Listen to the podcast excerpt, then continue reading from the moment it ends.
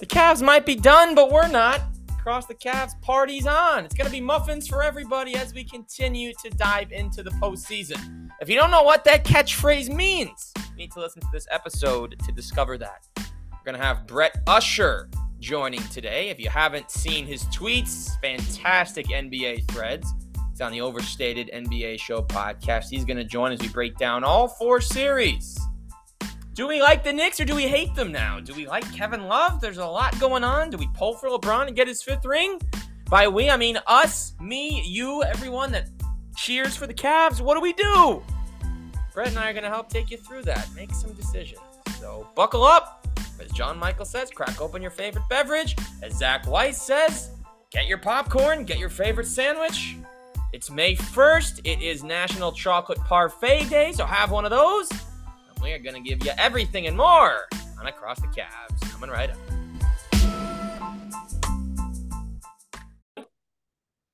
Welcome, ladies and gentlemen. This is, as heard on the intro, Across the Cavs. If you think you're listening to something else, you might need to hop out and pull that up. We're not talking about the Cavs. Yes, weird, right? Across the Cavs. No cat. Well, they're not alive. It is what it is. They made the playoffs. They got their one win. Now we wait and see what they do in the offseason to try and get better. What we're doing today, and I'll introduce today's guest in just a second. We still have four playoff series going on. Everyone's discussing, talking about. Two of them have started.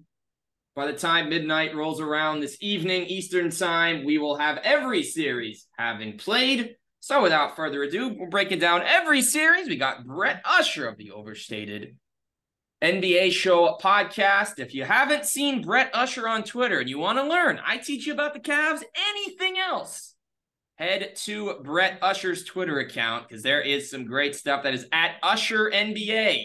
And he got there before Usher himself could get there. So that tells you how quick he is. Brett, it's great to introduce you for the first time today.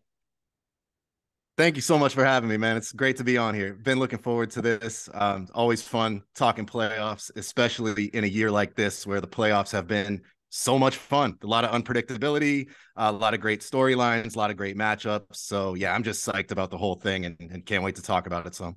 And Brett, which first round series? Obviously, there were some crazy upsets, but which first round series intrigued you the most? Now that we're on to round two, it would have to be Sacramento and Golden State. I think it was just, you know, one of the most epic first round series I've ever seen in all my years of watching basketball. Just a really fun brand of basketball and um, a couple of great home crowds, obviously lots of great players. And of course, it went seven games. And while game seven wasn't the closest, we did get an all time Steph Curry performance. Now, I was definitely rooting for the Kings in that one, mm-hmm. but it was it was amazing just to see uh, what Steph did. So yeah, that was that was probably the most compelling uh, series for me. It's really a, a, an all time classic as far as first rounders go. And I'm personally shocked that the road team managed to win three straight to end it. Worst road team in the NBA, Golden State. You figure if they can't hold home court, then it's done. But they did hold home court and they managed, or that they didn't. They blew home court in game six and still managed to come out in game seven. And so, Brett, that was a six beating a three. But does it feel like in any way, shape, or form an actual upset took place in that series? No, it always felt like a 50 50 series to me uh, pretty much from the beginning and pretty much all the way through. The only time I had real doubts was like I didn't think there was any chance Sac was going to win Game Six uh, in San Francisco, and they did. I thought they were done, you know. And then when they won that, I was kind of like, okay, they're they're going to take it in Game Seven, and then Golden State won that. Like you said, it was the way that the road teams were winning was was pretty wild. But no, it, it definitely didn't feel um, like an upset at all. I mean, it's the defending champs. I think probably the majority of people picked them to win the series. And, and like I said, it was about 50 50 for me in my mind. Yeah, same with me. Heck of a series. A lot of fun in the first round, despite obviously the Cavs losing in five. And the team that beat them, the New York Knicks, Brett, they're playing the Miami Heat. They go from the five seed to, all right, we got to win road games to all of a sudden taking home court heading into round two, which they have already lost. Miami taking them down in game one, 108 101, with Obi Toppin out. We saw 25 11 and 4 from Jimmy. Kyle Lowry with 18, 5, 6, and 4 blocks. Maybe one of the best bench performances of the postseason from someone not named Malik Monk. And the Knicks without Julius Randle, Josh Hart 43 minutes, Brunson 40, Barrett 40. And on the bench, only 10 minutes from Grimes, 14 from Hartenstein, and again, another bad one from Quickley. So with the 1 0 lead for Miami here, Brett, and we're not exactly sure when he's coming back. It could be game two, it could be game three. If Julius Randle plays the rest of the way, can you see the Knicks overtaking Miami and winning this series? Absolutely. Uh, I'm actually picking the Knicks. Spoiler alert. Uh, but but but uh, yeah, it, it, but a lot of that has to do with uh, the presence of Julius Randle, assuming he will be back. You know, if he were to miss the next three games, I, would probably have to go with Miami. Mm-hmm. Um, but assuming he's back for let's say game two, I, I still really like the Knicks' chances in this series. Uh, so yeah, I just I think he's going to cause some real problems for Miami. Um, some of the ways that they defended the Knicks in Game One, I'm not sure they're going to be able to do with Randle out there. Uh, I actually think he's going to be maybe their most important player in this series once he gets back, maybe even more so than Brunson, just because like, you know, how do you defend him if you're the Heat, right? Like in man, if you're matching up, like, it, are you going to put Bam on him? And then if if you do, then what are you going to do with Mitchell Robinson? Like we saw the impact he had against the Cavs. And where they did a pretty good job on Mitchell Robinson in game one, you know, again, if Randle's out there occupying Bam, you know, I'm not sure. Mitch might go crazy. Uh, so I think the counter to that's going to be we'll, we'll, probably see a lot more zone from Miami uh, going forward, which is obviously what they're known for. But we didn't see a ton of it in game one. So I, I think when Randle returns, it's going to change the way the Heat have to approach uh, guarding this team. So I, I think he's that's going to be super critical. Uh, hopefully, he's back for game two. And if he does make his comeback, Brett, we've seen Randle really struggle. He's played 10 postseason games in New York against the Hawks, 18, 12, and 4, but he shot 29.8% from the field, 33 from deep. First round against the Cavs, 34% from the field, 14, 6, and 3 23% from three, 70% from the line, and he averages four turnovers a game in his 10 playoff appearances. So, what do you think is different about Miami than Cleveland and Atlanta past that would allow Randle to finally have his positive playoff impact? You know, it's just another uh, another high level offensive player that can create for himself. You know that that's what he brings to the Knicks, and I just think against Miami, who is only so deep, who only has so many um, really capable defensive players. Like, I just think they're going to be spread a little bit thin. You know, just in game one, it felt like New York was just like a guy short. Like Barrett played well. If you look at his numbers, you'd think he played fantastic, but it was it was an up and down performance. I felt like, and um, you know, I just think I think Brunson and Randle uh, is just going to spread Miami a little bit too thin for them to be able to deal with guys like like Mitchell Robinson and and some of the shooting if they go into a zone and, Grimes, you know, is is playing more minutes and hitting some threes. Uh, so yeah, but there's no question Randle uh, was not good uh, in round one against the Cavs, and it's it's amazing they were still able to pull out a resounding victory with him playing uh, that poorly. I think it speaks a lot to obviously Mitchell Robinson and and Jalen Brunson and Barrett the last couple games. But um, you know, it's no guarantee that that Randle's going to be great. But I just think his presence uh, alone out there and what he's able to do um, as a creator is going to be at least a little bit problematic for Miami. Yeah, and for me personally, I definitely feel a little better knowing Mitchell Robinson's doing this to another team. That it's not just that the Cavs were soft; it's just he's freaking huge. Uh, Miami did manage to grab 10 offensive rebounds in game one. And they're starting power forward. He only played 16 minutes. He had a great closeout game against Milwaukee, Brett. This is Kevin Love. He finished with nine, five, and four, plus three. What are your thoughts on his play this postseason? And do you think he can continue to have an impact with, or, or will he eventually just kind of get overshadowed by Martin, who's playing behind him and doing an incredible job in the minutes Kevin would normally play? I think he's been really good. Uh, it's been, you know, maybe not a seamless fit, but pretty close to it. Yeah, he was outstanding in game one against the Bucks, and then, like you said, also in the closeout game, I think he had 15 and 12. Uh, he's hit 15 three pointers over six playoff games so far. Um, in game one against the Knicks, we saw his outlet passing. That was some vintage Kevin Love uh, in the third quarter alone. I think he had three or four outlet passes that directly led to made shots. Um, and then just his ability to space the floor to stretch out Mitchell Robinson. Like when Bam was out and they had Love playing center, like Mitchell Robinson has to come out and guard him. And like the Cavs, for instance, didn't have that. And it's just mm. funny how the whole Kevin Love thing worked out because it kind of felt like that was exactly the type of player that they could have used in that series against the Knicks, especially now that we see him as a key contributor uh, for Miami in a win over that Knicks team. So I think he's been great. I mean, you can only ask so much of him at age 34, um, but he's been good, man. He's held up defensively much better than I would have expected. And then, yeah, just the passing and, and the outside shooting and the leadership and the experience and all that. He's been a really nice addition. And, I, you know, he's got a bigger role than I expected him to have in Miami and maybe even more than he expected. I mean, they're they're definitely leaning on him pretty heavily, but but it's cool to see. And I think you know you'd probably know better than me as a Cavs guy, but that seems to be what he's wanted, uh, especially after last season playing so well for the Cavs and then kind of falling out of the rotation this season. So I'm, I'm happy for him, and I think he's been a super valuable part of what the Heat have done this postseason. Yeah, no, Brett, great points. I'm definitely happy for him. You know, I don't hold anything against anybody from the Cavs. If they want to leave, if they want a greener pasture, go get it, right? We benched him for Dean Wade, and obviously Kevin Love, when it's all said and done, might have some comments about it, and I'm sure he's had some discussions with people behind closed doors. But I feel disrespected too. Like I, we were confident in Dean Wade's ability, and he just completely let everybody down. That Dean Wade that killed the Knicks beginning of the season, that had had some good games, that won I think nine of his first ten starts in Cleveland. He disappeared. He hasn't shown up. He was barely here this year. He didn't get minutes in the postseason after game two because he was unplayable. That's who was sitting. Kevin Love was sitting because of Dean Wade, but no, definitely missed his production. It made sense to let him go, and I'm very, very happy for his success in Miami.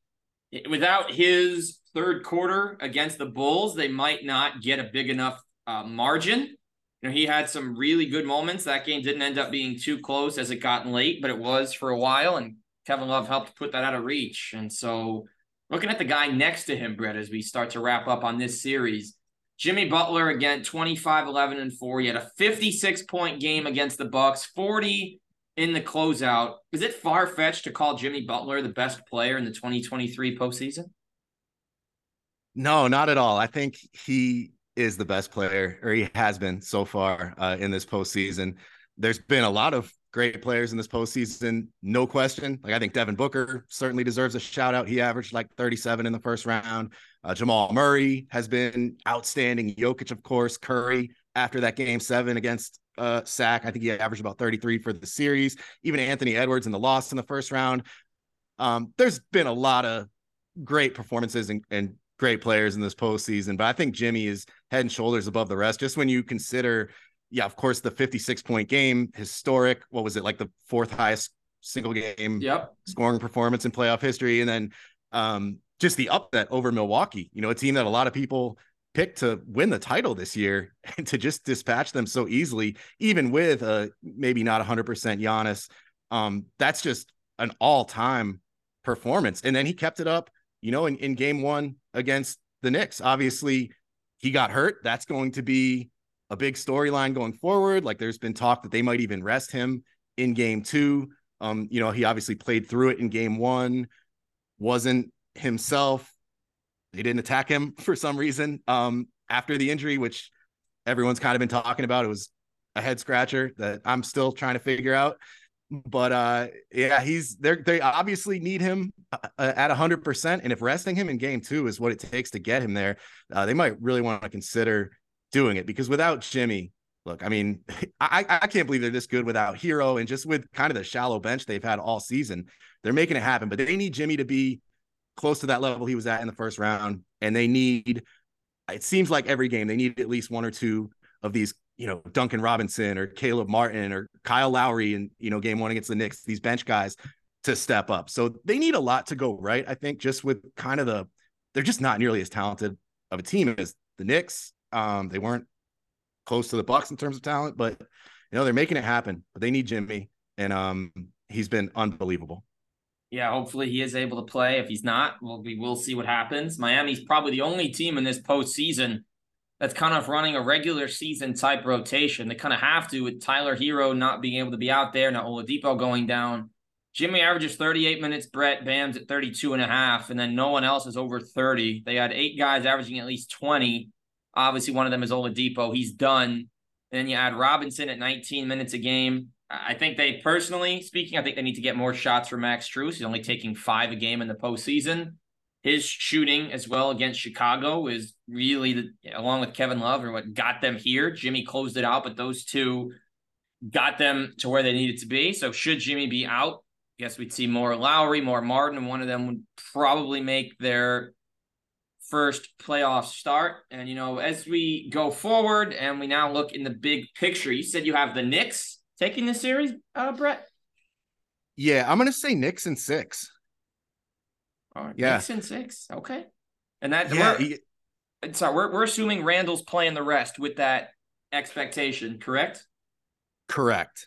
Okay. Yeah, if you know if he were to be out even game two, maybe I, I'd probably still pick the Knicks, but but in seven, I think the Knicks are going to win uh, game two regardless, especially obviously if Jimmy does sit out. But yeah, Knicks and six, I still feel pretty good about them. Obviously, I mean they look good in the first quarter, you know, of, of game one, and they just kind of collapsed in the second half. But I like the way that they match up with Miami. And um, and I think they're gonna get it going. I, I still believe in this team. I think they're a very good team. And I think that goes back to that first round series against the Cavs. It's like everyone's kind of dumping on the Cavs it's like maybe it's more that the Knicks are like really good, like better than most people realize. Like I think that's a, a big part of it that, that hasn't really been talked about enough. It's, it seems like a lot of negative stuff toward the Cavs. And it's like the Cavs were a really good team, right? All season. Not perfect. They have their flaws, obviously. Um, but you know, I think that series spoke more to where the Knicks are at. So yeah, I'm still a strong believer in that team. If they were to lose game two, that that changes things, but I'm I'm still pretty confident in them. So say six. I respect it. I respect it. Obviously, it would be very impressive for them to pull that off. It can happen. You know, someone that has to step up who's been absolutely horrible in the postseason. I haven't heard one negative comment out of New York, surprisingly, because they've been winning. As Immanuel Quickley was averaging just 9, 2, and 1 on splits of 34, 28, 83. Not at all his regular season uh, numbers. He was the runner up for six man of the year. You know, RJ Barrett was good. Jalen Brunson was okay. 26, 25, 5 and 7, then Barrett 26, 9 and 7. But you look at the free throws 12 for 20 to 3, 7 of 34. I think the team that wins the series, and I'll give my prediction prediction in a second, is the team that wins the three point battle. Out of everything that happens, it's who makes threes.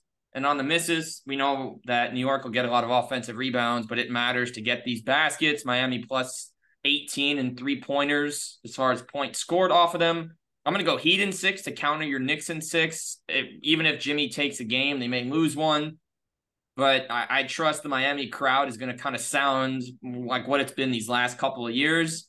You know, obviously, this these aren't the LeBron Heat; they're not even close. But I feel like the crowd is going to play a part. It hasn't played a part in Miami's years since LeBron left, but I feel like we're going to get that LeBron level of noise from those Wade, Bosh, James teams. Like this is just a team that's special in Miami, you know, there's always things to do, but everyone wants to watch this team with the best player of the postseason. So should Jimmy sit game two, that's fine. They'll come back to Miami, and I think they'll get it done in six, and that'll take us to that series. And then we'll get to the Celtics Sixers in just a couple seconds, but uh simple yes no answer here, Brett. Does the winner of this series, whether I'm correct or you are, have a real chance to get to the finals, or is that next year, as you're about to discuss, going to produce the, co- the likely conference champion? I feel pretty strongly that the other series is going to produce the conference champion. Uh, I think I think the ceiling for the Knicks and the Heat is probably conference finals um, this season. But either way, man, uh, that's going to be one of just a very small handful of teams seeded five or lower to make it that far in like the last 25 years. Uh, it really doesn't happen very often. So even if that's as far as whichever team wins goes, um, that still should be considered a pretty successful season but I think the uh, I think the the representative in the finals is going to be coming out of that Celtics Sixers series. Yes, indeed, a series that will not have Joel Embiid on the court. And just a reminder, folks, it is 4:02 Eastern time at this moment. So as we speak about this, this is just a couple hours away from the start of Game One, and with Embiid out, the opening game line is Boston minus nine and a half. So the first question here, right off the bat, Brett, we don't know how much time Embiid's going to miss, but is it possible for them to win this series without him? No. No, I don't think they stand a chance without him. And I actually didn't even realize he was um officially out. Uh, Not I, official. I know it's he's doubtful. But, I don't expect him to play personally. No, I, I don't. I don't either. Not in game one. Maybe not even in game two. Yeah, doubtful. And it sounds like it was more than just like a grade one sprain in that right knee. Um, there might even been some a little bit of a tear. So like he's in pain. Like it's it's not looking great uh, for that. So I think we'll. I think there's a good chance we'll see him at some point during the series. But if he were to just not play at all in the series, yeah, I don't. I, I don't think they stand a chance against the Celtics. And then even with Embiid, um, like a reduced version of, of Embiid, even like 60% of Embiid. I, again, I think he, he's going to ha- have to be at his best for them to beat the Celtics. And I, am not sure that's even possible. And it's such a bummer because we have never seen Joel Embiid healthy for an entire playoff run. It just, it has never happened. It's always, you know, varying severity of injuries, but he's always dealing with something in the postseason. So, as a basketball fan, that's pretty disappointing. Like, like here we go again, but you know, I'm sure he'll try to play through it if he can. But uh, but yeah, if he if he's out, I, I don't see how they do it. Because playing Paul Reed, I guess we'd have the same thought here, Brett, and then uh, confirm this after. Paul Reed's a good big man, but he's kind of just a Tristan Thompson or a a once good Montrezl Harrell type, right? He's going to hang near near the basket. He's going to grab rebounds, give you second chances. But on the other side of the floor, he's not a deterrent because of his lack of height and the vertical that you get from Embiid. So he's kind of just there grabbing rebounds, but you're going to think Boston's just going to have an easy time inside. Right? They're going to eat them alive. Yeah. Yeah, that's the thing. Boston's a big team. You know, not just like their big guys, like, you know, Horford and Time Lord aren't the biggest centers, but just their their wings, you know, I mean, just having Tatum and Brown, like those those are legit like big dudes. So and they're gonna attack the rim obviously. And um, you know, if the Sixers don't have Embiid protecting the rim, that's that's going to be a, a, big problem. I think they've, I think just being able to guard the Jays, um, I, I'm not sure they even have the wings to do that. I just, I think this is a pretty tough matchup for the Sixers, no matter what. And I think their their only real hope to me of winning this series would be, you know, Embiid at his very best, going crazy. Because I'm not sure the Celtics would have an answer for that. But I just, I don't know if we're to see that now. It's kind of a bummer. Even though I'm kind of a Celtics fan, I you know you want to see these teams at their best no matter what. And we're going to talk about the Celtics in a second, Brett. But how worried should the Sixers be? James Harden's been getting his assists. He's been making his plays. That he's only nine for 34. I'm, I did not even know this till just now. He's nine for 34 inside the arc. I don't even know how that's humanly possible with his game, but he's shooting less than 28% from two 43% from three is fine, but how worried should they be if Embiid is out that Harden is, is shooting so low from the field? Yeah, that's that's a real concern for sure. Cause it's like, you know, how are you really gonna pressure the rim? I think that's where, you know, Maxey could be really important for them too. But yeah, Harden just like, you know, run him off the three point line. And if Embiid's not there, like that pick and roll just loses like all its potency. Um, so you know, they're gonna need him to be a lot better, I think. It goes without saying um, you know, vintage Harden. They're they're going to need like a, a master class from him, I think, to to probably pull out a win in in any of these games that Embiid's not playing. But yeah, that's certainly concerning. I didn't realize it had been that rough um, from him yeah. inside the arc. That's crazy. More threes than twos, and he all he does is go to the basket and shoot threes. He's playing the old D'Antoni style. And as we look at Boston here, Brett, we know that Brown is great and Tatum is great, not good, great. We know what Marcus Smart has done before everyone shooting at a high percentage. Seems like Derrick White as a starter is really giving them a nice lift. He's playing the best overall ball of his career. Obviously, the only time he's ever been better was that one game against Denver in the playoffs. I remember him dropping 35 when he's not a guy you expect to score 35. And Al hasn't scored, but he's been a defensive monster. And we look at everyone that they're playing, it's an eight man rotation. They're pretty much shifting between Grant Williams and Sam Hauser. and they got Rob Brogdon, Smart White, Horford, Brown, Tatum. Out, out of all these guys, who is the ultimate X factor for the Celtics, Brett, that's going to prove you right and show that the Celtics cannot be beat in this series?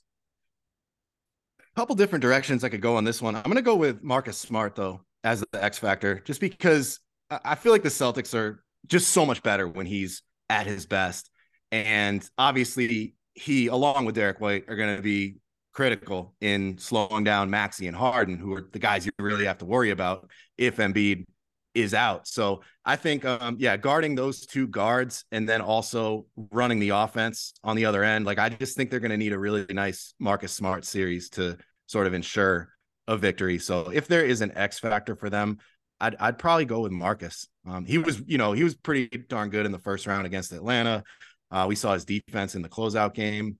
Um, but yeah, they're gonna they're gonna need him because Maxey and Harden could still be problematic for sure. I'm not overly worried about them if I'm the Celtics, but you know that's that's gonna be the priority. Yeah, Marcus out. Yeah, no question. And you, and you think about Marcus Smart, who can score, great passer, elite defender, former DPOY. That was just last season. He's got that Dion Waiters 0 for 9, rather be 0 for 30 confidence. He's not going to shoot 30 times, but he's not someone that's ever scared of the moment. He's not the guy you want taking big shots, and he's drawn flack for that in the past, but he's someone you can always trust at any time in the game, which is huge that they can play five guys that are always ready to take the shot. And obviously, he's been starting. He had been coming off the bench earlier in his career. And Boston was great again. They went 57 and 25 this year, second in the East. They the de facto one seed with the Bucks out of the picture. You know, number one net rating in the league, top five in offense, top five in defense. But Brett, my final question, then we'll pick winners from this series. We know what they can do. We know what Philly can do, but both teams, Philly maybe more so, have coaches that are kind of holding them back. Joe Mazzulla's not done the best job. He's had some questionable uh, decisions, his matchup changes haven't been great. Which coach do you actually trust more? Not to not which team's going to win. Which coach do you trust more to make the right moves in this series? That's a good question, and and that's a tough one. I I always have a hard time talking about coaching. You know, like uh, Mazzulla obviously had a very good season coaching. You know, it's like how much of that did he sort of pick up just where Ime Udoka left off? I mean, I know you know he kept a lot of his stuff, obviously. Um, but then you know he's got no playoff experience as a head coach. Like this is this is his first go round. Whereas Doc, you know, people are always critical of Doc. Say what you want about him. He's definitely had some pretty bad uh, playoff failures, but he's got as much experience as just about anybody in the NBA. So, you know, I, I don't think either one of these coaches is really going to torpedo it uh, for their team, but um, I, I don't know. I, I maybe I trust Doc a little more just because of the experience. Yep. But maybe that's also where I'm just not as worried about the Celtics um coaching where like I've said before like I almost feel like you could take this Celtics team and just run them out there like without a coach like they have they have so much continuity they've been playing together for so long when you look at Smart and the Jays and Horford and even Williams now like these guys have been together forever and uh, so I you know I I think maybe the coaching's not as important on the Boston end, if that makes sense. I like. I just I trust their players so much more. But uh, but you know, Doc Doc has a lot of experience. Uh, so I'll, I guess I'll go with him on that in that just in that sense. No, I'll, I'll definitely agree with that. You know, we'll we'll see what what ultimately happens. And Mazzulla's been called out. It's not perfect. It's hard to coach in the league, but we've seen a number of first year head coaches have instant success, including Steve Kerr with Golden State, doing what Mark Jackson couldn't, getting them all the way to the end and into the finals. And then more recently, Nick Nurse in his first season able to get his team a title. But first year head coaches have had some great moments. Or first first year coaches, first time coaches. Well, so we'll see what happens with Mazzulla. Like like uh, with Nurse, Casey took him to round two, knocked out by LeBron while he was coach of the year. You replace him, you switch some players from conference to conference, you get Kawhi, you win. So obviously Boston was two wins short of the finals. They made it last year. So with uh, with another first year coach, as uh, circumstances happen, now he's coaching in Houston. That's really not a discussion I have today. And so, all things considered, then Brett sounds like you trust Doc, but you got the Celtics. How many games is this series going to last? Oh man, I'm going to say six, um, because I do expect Embiid to come back at some point. I don't have any real basis for that. Um, just the fact that he's you know, he's doubtful. He's not out. You can't read too much into those labels. You know, I know sometimes they'll be just trying to not show their hand, you know, to the opposing team where like they could know that he's out, but they just want the Celtics to still be kind of game planning for him. I, am not sure about that, but I think he'll come back at some point and he'll get them at least at least one win. Um, six feels like kind of a kind of a safe pick. Uh, but I feel very strongly about the Celtics. Five games wouldn't surprise me. I don't think it's going to be a sweep, um, and I don't think it's going to go seven. So I'll I'll settle on six. Okay, so I got two ways this can go. If Embiid comes back at any point, I would actually go Philly. I, I think for so many years it just it hasn't worked. Something's gone wrong. I feel confident if he's able to play, they can do it. I think seeing what Paul Reed has done, still they'd be lacking the rim protection, but he's been okay. He's been better than we could have imagined he would be. That game against the Nets, he went toe to toe with Claxton. Obviously, the Nets were a very different team, but it was very impressive. He dominated the offensive glass. I would take the Sixers in seven if he's able to play at all whenever he comes back. Now, if he doesn't come back healthy, if he has a small impact, if he's not tearing it up, then I would probably switch that to say Celtics in six. It's going to be a fun series for sure. And I also agree that the conference winner will come out of the East. And so we go to the West Denver and Phoenix. Nuggets scoring 125 on the Suns in game one. It's really not a surprise. The media tried to make it sound like Denver had no chance, but Jokic 24 19 and 5, Murray with 34 5 and 9, Aaron Gordon 23 and 6, the little three man bench rotation of Christian Braun, Jeff Green, and Bruce Brown combining for seven steals, 11 rebounds, 20 points. Bruce was plus 21 in this game. He's almost a de facto sixth starter. Brooklyn is just so dumb. I don't understand why they chose Patty Mills over him. That is Denver's mm. gain. On the other side, Brett, I'm going to come into the discussion in a moment. Booker 27, 4 and 8, Durant 29 and 14. But all that matters, Booker minus 18, Durant minus 20. The bench was horrendous. One basket for Shamet, one for Craig as they switched Okogie into the lineup. Damion Lee was invisible. Jock Landale is the only bench player to do anything outside of garbage time, seven and two plus five. If I'm Phoenix, I'm switching Terrence Ross in the rotation. I'd be putting in TJ Warren. I want guys that are scores that just give them the ball and let them score. Because you have Booker and Durant, I feel like they have absolutely nothing else. So my first question as we as we come in here, do you think? And obviously they're the, they're the one seed. They got home court. They got the altitude advantage. Is Jokic and his current cast enough to tear down this Suns and put Suns in four in the past? Yeah, I think so. I, you know, I, I think it's going to be a good series, but I think I think they've got enough finally because you know you can go back through these Jokic teams. Like we've never seen anything like this. Obviously, Jamal Murray has missed the last two postseasons. That's huge. The last time we had seen him in the postseason was the bubble. So he's been out, you know, forever with that that ACL.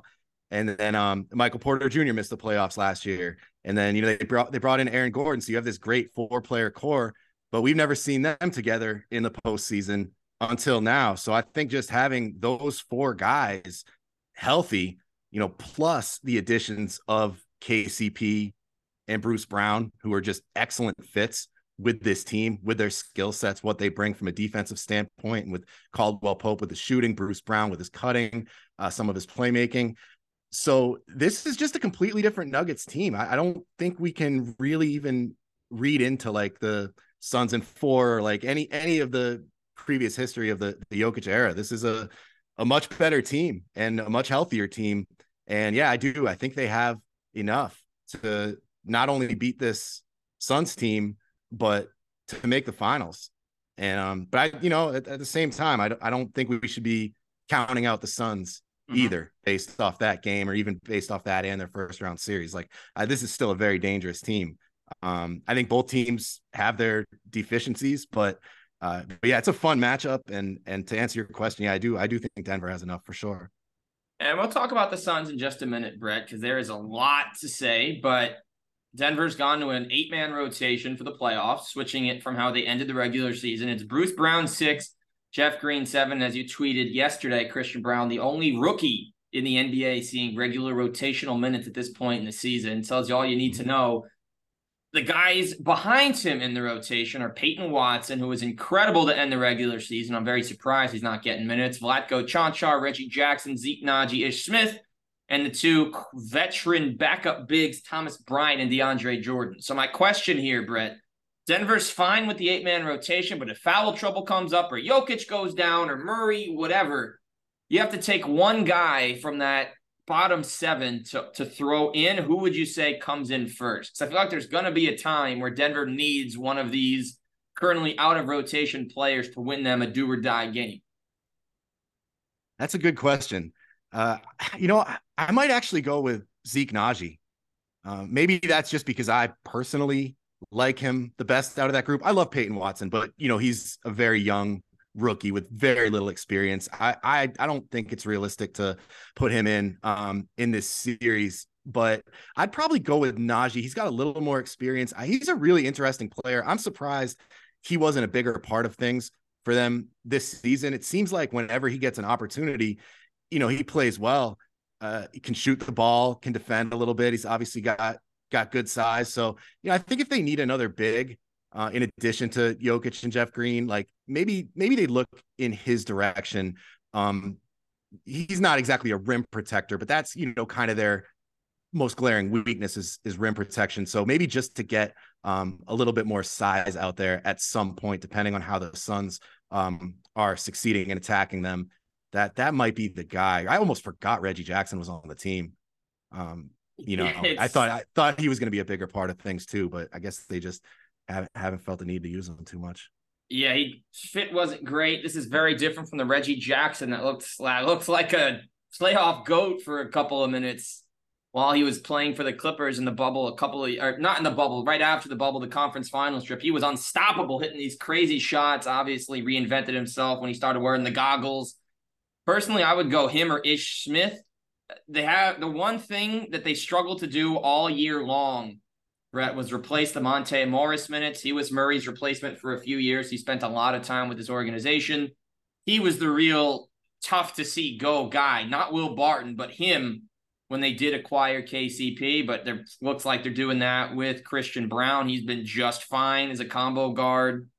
They're doing great. Michael Porter Jr. still has no playoff turnovers, which is pretty wild to me that we're into round two, and, and that hasn't happened yet. He doesn't make a ton of passes, but still, a couple assists, couple steals. So I'd go Reggie or Ish. Ish Smith hasn't been talked about this year. You know, he hasn't played a ton, but he's someone that I trust. Had some good playoff experience with the Wizards, and they were playing the Sixers a few years ago. He's played for every team and that team's team, et cetera, et cetera. So we'll see. We don't know if it's going to happen, but you got Zeke, I got Ish, and for Nnaji, no real playoff minutes in his career. It's been all garbage minutes or two minute stretches. This now his third postseason go round. Well, let's talk about these Suns, Brett. As we talk about Durant, we talk about Booker, and this was my thought when the trade was made. I thought, oh, great for the Nets. The Nets are going to have lottery picks within a couple of years. Ayton doesn't want to be there. Chris Paul is as old as LeBron James at this point, pretty much. KD's health has been horrible. We look at game one. He turned it over seven times, 29 and 14. Him and Booker were fine, though 56 points, 18 rebounds, nine assists, five blocks. I don't trust a single other player on this team to make a big play. So, do you think the lack of depth outside of those two and maybe outside that starting lineup just pretty much says there's nothing they can do in this series to win?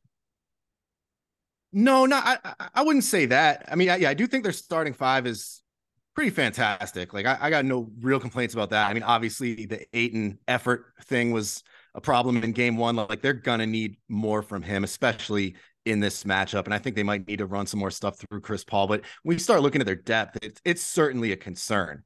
Um, I think what it comes down to is it's just gonna be a big burden on the starters you know, going forward. And then that's kind of the question is like, how many minutes can Durant play? Can Booker sustain this level of play? If he's playing 40 minutes a game. What about Chris Paul? Obviously, you can't play him 40 minutes a game. So that that's kind of the problem. So if if the starters can can play big minutes and sustain their production, then you know they might be able to get by despite their bench. But that the bench is a real problem. And I you mentioned Terrence Ross earlier. Like, yeah, I, how is he not better than Landry Shamet? Like, uh-huh.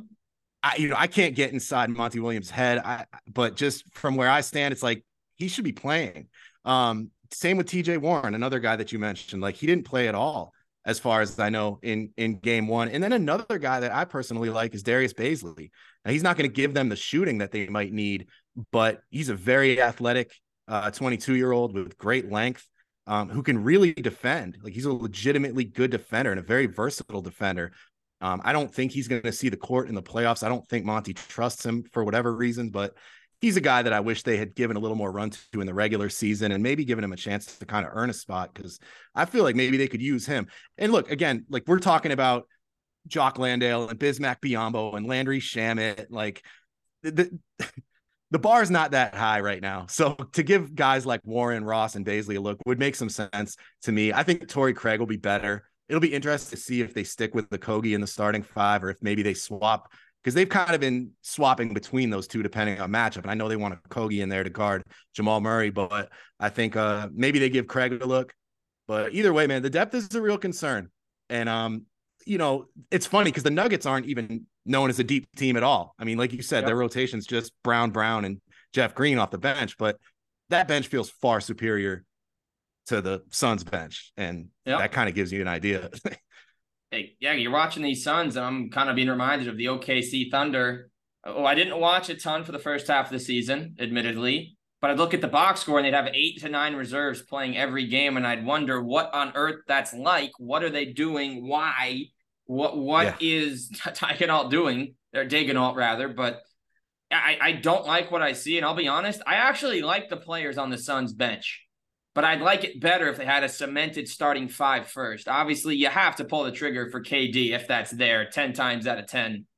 But I mean, his injury did cost them a lot of things, including positioning and forcing them into this type of second round matchup you know, of course, and their their bench is bad as far as what it's replacing. Cameron Payne's only got garbage minutes. Biyombo and Landale. Landale can score, but you don't you can't trust these guys because you don't have a cemented five. They're they're still trying to figure it out. And I feel like Denver with their three man is better eons better. I got Torrey Craig. Honestly, I, I, get what they want to do with the Kogi. I'd rather start Craig because he can actually score regularly, the way he was doing against the Clippers. Okogie is really only good if you put him at the four. That's when he was at his best in the regular season. So, Uh, you know, we'll, we'll obviously see. And so, on that Suns note, Brad, and we've gone deep on them, which player has to step up the most for them to really have a chance, try and steal one on the road and send the series back 1 1 and eventually win it if that's even possible with this assortment of guys. I think it's got to be eight. I think he, he's just he's got to be better. He's got to step it up. We know what he's capable of. Like we've seen him at his best and, and how good he is. You know, the Nuggets have seen him at his best and how good he is. Uh, I, you know, I, I think the key is really going to be the pick and roll you know, putting Jokic in that action. And that's going to, I think, should come down to Chris Paul and Ayton. I think they should go more to that, just that traditional Paul Ayton pick and roll with shooters spacing the floor. Um, but, you know, a lot of things have to go, you have to have shooters, right? Like you mentioned, it, it hurts that they lost probably their two best three point shooters in Mikal and Cam. Um, but now you know you have Durant and Booker shooters obviously out there, and then that's where it's like, yeah, maybe you would rather go with Craig than Okogie just to space them out a little bit because if you have a guy you can help off so easily like Okogie, then it makes that pick and roll uh, a little less effective. But I, so I think it, you know, but Ayton's got to do his part, and Chris Paul's got to do his part too, knocking down those short jump shots um, that Jokic will give him if he's in drop. And you know, obviously making a great pass to Ayton, but Ayton's got to just be decisive. He's got to set good screens. He's got to finish strong at the rim. He's got to attack Jokic. So like there's you know, I, I, think you could look at some of the bench guys too, like we've been talking about that, you know, like yeah, if Landry Shamet could step up and have a great series shooting the ball. That would be huge for them. But if we're talking about like the main guys, I think Ayton is the clear choice right here because it applies to both ends too, not just offensively with the pick and roll, but defensively guarding Jokic. Like we all saw the clips of him kind of standing around when, you know, when Jokic was going for rebounds. It's like he, he's going to have to put out more effort than that. So hopefully um all the all the backlash after game one kind of lit a fire under him and we get to see a really motivated uh mean DeAndre Ayton out there on the court. They need him. Yeah, they absolutely do need him, and that's why there's you know they they paid him that money. They knew his situation, how he felt. They paid him anyway, and biggest surprise to me, and I know he has less touches and playmaking chances because of Booker Durant, but Chris Paul, who's always been that foul merchant, similar to Embiid, similar to these other guys with the rip through, but Chris Paul is only is averaging less than a free throw per game. He's been overtaken by Booker and Durant on that. They're using his move, but Chris Paul barely getting to the line has certainly been a surprise. So all said and done, Brett, So first, actually, we'll go part one here. Who's winning tonight? We got pulling up the lines. We got Denver minus four for game two. Who's cover? Who's winning tonight? Yeah, I, I like Denver in game two as well. Obviously, they've got a great home court advantage. Um, I uh, I think they take this one as well. I think they go up 2-0. And then are they winning the series as well? In my opinion, yes. And that's tough for me because the moment that the KD trade happened, I picked the Suns to come out of the West. And I kind of stuck with that the whole time, even through the first round series. I think I tweeted about it. I said, there's no, you know, there's nobody I'm picking over the Suns in a seven game series. I don't care about their bench. It's KD and Booker. They're going to be so hard to stop. Um, but after seeing the Nuggets in the first round against Minnesota, and then of course in game one against Phoenix, uh, I I feel like the Nuggets are going to take this one. I I'm going to say seven games. I think it's going to be a, a really good series. Like I, like I said, I'm not prepared to count out KD, Book, Chris Paul. Like they're going to make a series out of it. I'll be shocked if it's you know ends in four or five or something like that. So I'm going to say Nuggets in seven. Yeah, I can't believe I'm picking a team over the Suns, but just based on everything I've seen, that's uh that's gonna be the direction I go on that. Yeah, no, I, I respect it. You know, we we will see what winds up happening. I, I, I like that. It's certainly going to be fun. It's going to be a great series. It might not last that long. We're going to see. I'm going to go Nuggets in six. Five just feels like an insult to, to the talent they have. You know, I don't think they're going to pull it out. And then we'll see what the future looks like from there because yeah. teams are going to try and target Ayton again this summer. We're already starting to see the Mavericks reports. You know, Indiana tried last summer. They would have flipped Turner. Now they've since extended Turner, so I don't expect that to happen. I think they paid him because they liked what he brought with the rebuilding bunch. I, I, think Turner's a better influence on young players than Ayton at this point. So maybe the Pacers are lucky that uh, they didn't wind up getting him. But I'm going to go Nuggets tonight as well. I think they'll cover minus four, and then I'll go Nuggets in six. So we got one series left. It is the Warriors and the Lakers. You wouldn't know it's a six versus seven from how it's being discussed. It certainly doesn't feel like it. And as we, we come into this one, Brett, the Warriors, as a six seed, get home court. We'll, we'll make our predictions, but in your eyes, is the home court advantage itself enough for the Warriors to advance? it could be the deciding factor. It's a it's a significant home court advantage. Like even though you know they lost game six in the last round, they almost lost um, another one too to the Kings, but uh, it's still it's a it's a still a massive home court advantage. That's a very tough place to escape uh, from with a W. So yeah, I mean, I think it it could be the deciding factor. So I think it's a pretty even matchup. Yeah, it's going to be another fun one. That Steph Curry, Chris Webber moment, timeout, didn't have any left. Right. but lucky they can joke about it. Klay Thompson just, he's had his moments in the postseason. He's also had some real duds, but that win did allow them the, the chance to joke. But yeah, Steph, 34, 5 and 5 in the first round, uh, another master class. And the Lakers certainly turned it around mid-season. They did a really good job, and, but still, Brett, this really everyone's going to want to talk about two players. There's some great role players in this series: Kevon Looney, Rui Hachimura, Austin Reaves. Obviously, we got Anthony Davis and we got Draymond, but it's it's Steph and it's LeBron. Do you think that now that they're getting together for a fifth time, that this battle could possibly still, not being in the finals, be the best one they've had yet? Um, it's maybe in a way the most interesting because they're just they're so much older now. Um, neither one of these teams is like a juggernaut, like the way those prime peak Warriors teams were, or even like you know Bron's Cavs teams. Like they, these teams aren't on that level, right? They're they're flawed. They're the Lakers, like you said, just kind of pieced things together at the deadline. It was an unbelievable deadline. Like one of the best ever. I think I can already say just based on the fact that they're in the second round of the playoffs. Um, you know, from where they were earlier in the season, but at the same time, like those guys are all still pretty new uh, with the Lakers. Um, and Russell obviously played there before, but Vanderbilt and Beasley. So, uh, and then you have the Warriors who, like, you know, defending champs, obviously, but weren't great this regular season. Definitely, you know, dealt with injuries and absences lost a couple of important players, plugged a couple guys in. Poole's been kind of inconsistent. So I think in, in a sense, it might be the most like compelling because we're seeing them in the second round in the same conference. This is the first time, other than that, uh, I think they met in the play-in, but other than that, that the Warriors have played the Lakers in the postseason, you know, in like the Steph era. So it's it's like a new look. It's like a new look of an old rivalry. So it's kind of I'm super excited about it. And I, and like I said, I think it's a really I think they're evenly matched teams. They're very different teams, you know, very different in the way they play and just the makeup of their rosters. But I think when you look at it in the big picture, it's like a pretty even matchup. So yeah, I'm I'm hyped for this one. Yeah, and uh, the better news, obviously, you're in Hawaii. You got you got you're lucky with your time zone here for for this series, but thankful on the East Coast, it's a 10, a 9, and an 8:30 start for the first three games. So really not bad. NBA could have certainly done a lot worse. Game two, game one is going to be tomorrow night, Tuesday the second at 10. So really not horrible at all. And you know, we, we got a lot to talk about with this series. We're going to talk about the stars, but I want to start here, Brett. Malik Beasley and Troy Brown were absolutely horrible in the first round. If you want these numbers, folks, listen to this.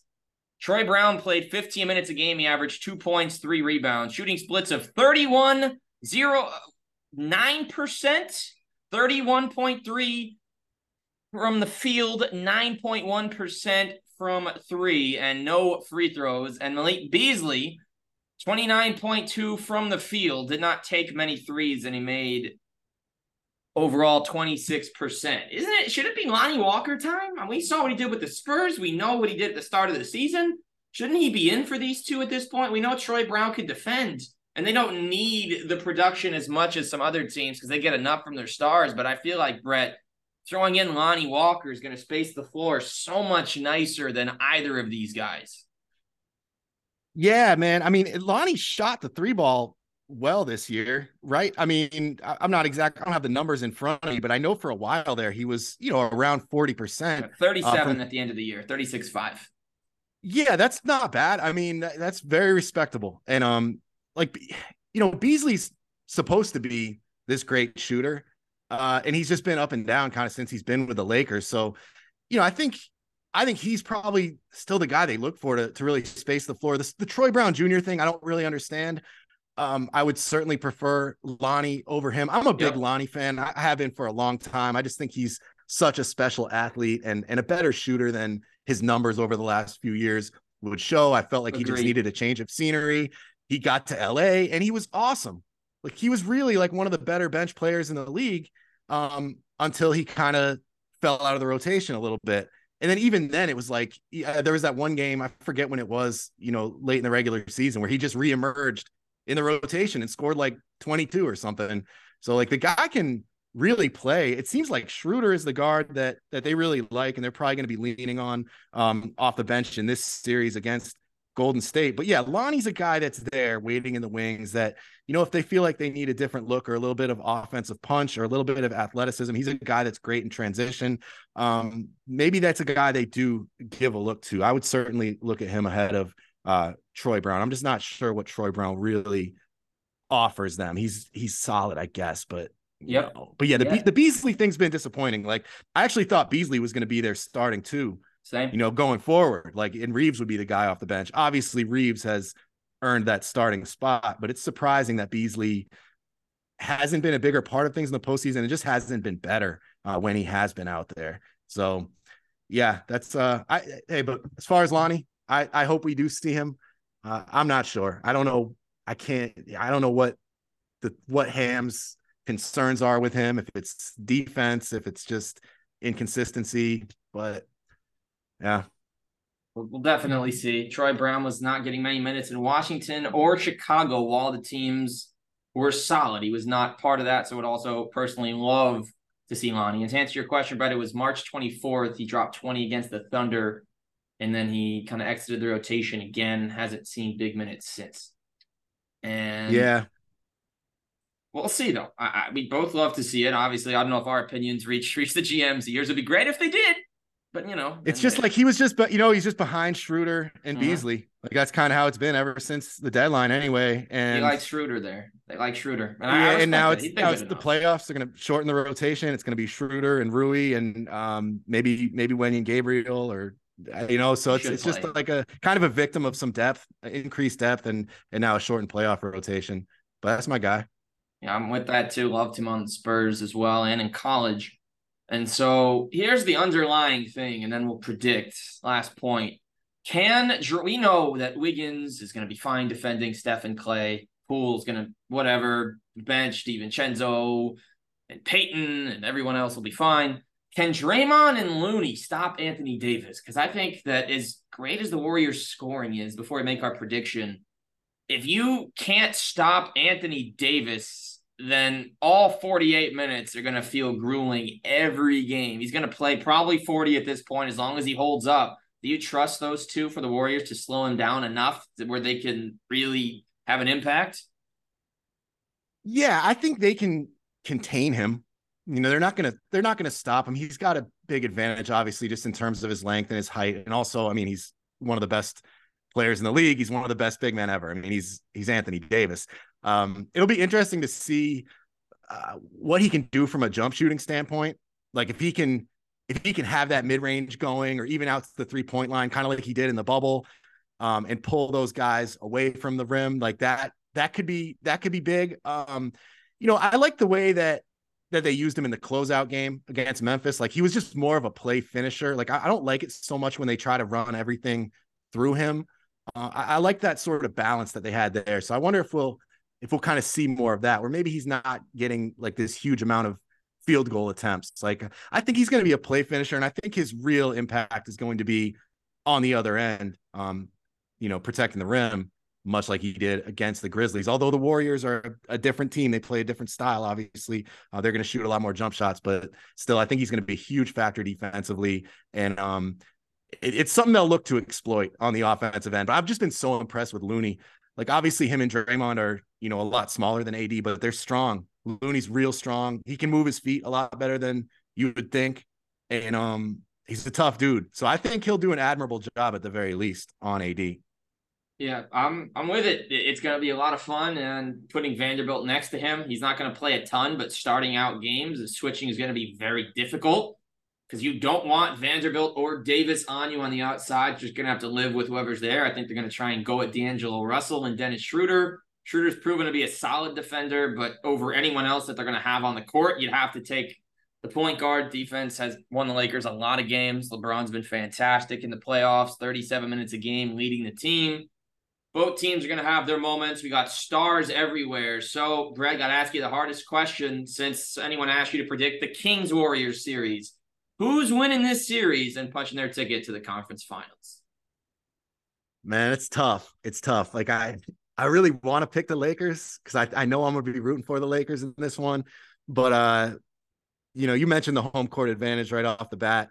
That that's a big factor. And then I just think the Warriors have, without question, the best player in this series in Steph Curry. Uh, I'm, I'm I'm gonna pick the Warriors.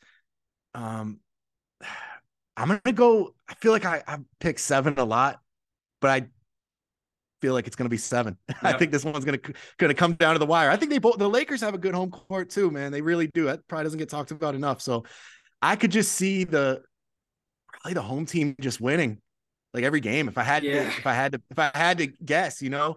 And uh I just you know the Lakers guards are really going to be tested defending the Warriors and all their actions between Poole and Thompson and Curry, obviously, um, just running around everywhere. Like that's going to be a big challenge for guys like Schroeder and Reaves. And I mean, yeah, D'Lo is going to be the guy that they target, like you said. It'll be interesting to see if um, I know they put, you know, they guarded Ja with Vanderbilt in, in round one. Like, will they try that on on Curry? Will they stick Vando on Curry right off the bat? Just see what that looks like. But I think their guards are really going to be tested, and um, and I think Looney's probably going to do a better job on AD than than most people would expect. And uh, yeah, I'm gonna go Warriors in seven. That right. that's a tough one. That's a tough one. I I think it's gonna be a really good series. And I know we've been making predictions. I don't think I can make one on this series. I think I just got to eat it and say take a cop out because I, I don't know how to lean. Obviously, it, my my inside thought is, and this is the first time in a while since he left again. Like I really want LeBron to win this year. Like I didn't think he'd get another chance, and we were all talking about him riding away early in the season. Like I want that to happen, but in the same breath, you know, the the disdain for the Warriors that obviously we all had for a few years in Cleveland is is. That's gone. Like I love what the Warriors are doing. I loved watching them in the final. I think Curry and the Warriors offense is the most fun in the league to watch as a fan. So I'm just hoping for a good series, just like with the Kings, where I was also torn on who to pick. And I guess Brett, what we what we want is everyone stays healthy, no suspensions, and we get a full series and may the best team win. I think that's the best product we can have as fans and people that break down the league like this. Yeah, no question, especially when it's two older teams. That's the thing about the Warriors and the Lakers. Like they're both pretty veteran heavy teams. So that's where like, yeah, you, you know, you, you, need everyone to stay healthy. It's a little bit more of a concern, especially when you're talking about someone like AD.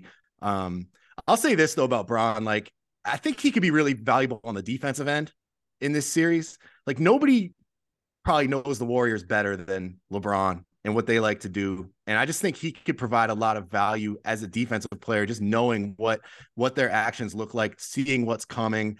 All not just that he has so much experience against them in the postseason in the finals, but just like the fact that he's probably the smartest basketball player ever like he's been described as a supercomputer, of course. And like that's so I, I think uh he he's gonna be able to offer some insight, I think, into what the Warriors want to do. And then obviously he's capable of uh, of making some plays on that end on the court still, even at at age 38. But uh but that's gonna be a tough, it's gonna be a big challenge for the Lakers, man. The Warriors are the Warriors are tough. And now that they have Wiggins back, it's like all bets are off. Like, ah, maybe this is like maybe they should be considered the favorites to come out of the West now. I don't know. It's just like we Wiggins was out for so long. Yeah. Um, and they were kind of sliding. It's like you just forget. And then now that he's back, it's like, I don't know, maybe we should just look at them as like a this is like a fresh start for them and not yep. not worry about what they did in the regular season.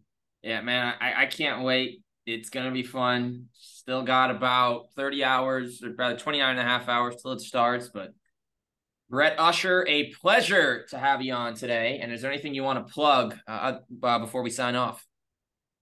Uh, nah, check out my podcast, uh, the Overstated NBA Show. I've been doing it with my good friend Steve Sabatini for a couple years. We've also brought a gentleman by the name of producer Mikey on board. So we crank that out at least like one episode a week. It's always a good time. But uh, yeah, if you want to check that out, maybe subscribe. That would be awesome. And then other than that, yeah, you can follow me on Twitter at Usher NBA. Always appreciate that. But thank you so much for having me on. That was great talking hoops with you, man. You too, Brett. Yeah, definitely check him out at Usher NBA. If you don't follow him now, you've definitely seen his tweets come across your timeline. A lot of great threads, a lot of great insights. He's Brett. Um, Zach. You like what you heard as well? Typing across the Cavs on Apple, Spotify, Google Podcasts, iHeart. Drop a review, and we will see you again real soon.